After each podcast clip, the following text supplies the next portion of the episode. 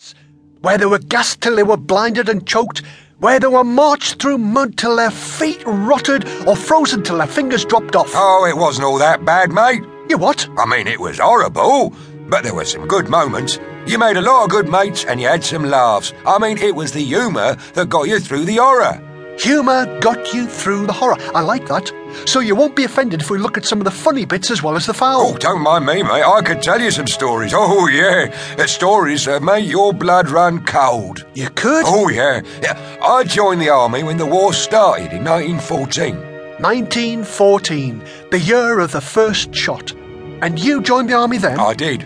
And I was just 14 years old. Oh, come on. You weren't allowed to join until you were 18, were you? Didn't stop a lot of us joining up. I was a big lad for my age. It, it happened like this. Read all about it. Read all about it. Headlines of the 4th of August 1914. Britain has declared war on Germany.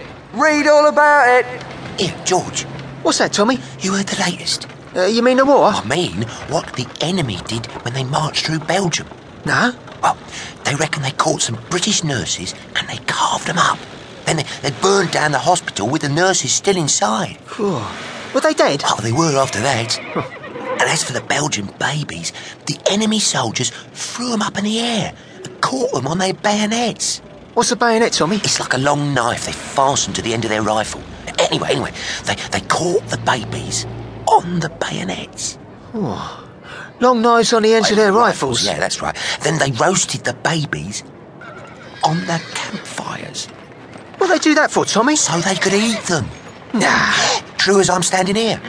And another thing, if they capture one of our lads, they pull out his eyes. I suppose they're using to make ice cream. And they need loads of fat to make explosives. So, do you know what they use?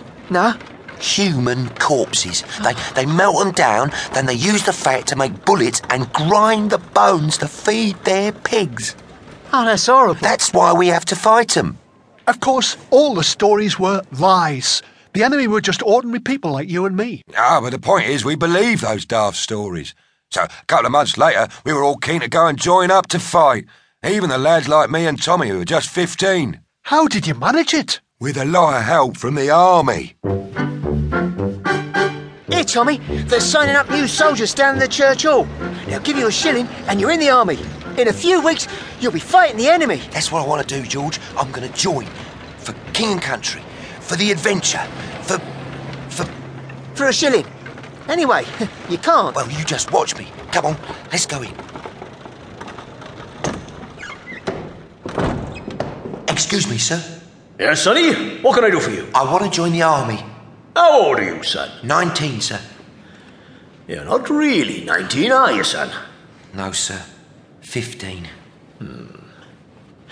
Tell you what, son. Go for a walk round the block.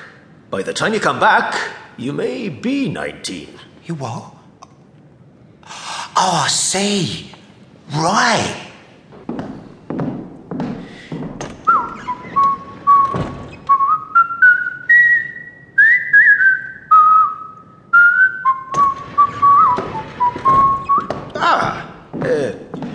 Yes, sonny? What can I do for you? I want to join the army. How old are you, son? Uh, n- 19, sir.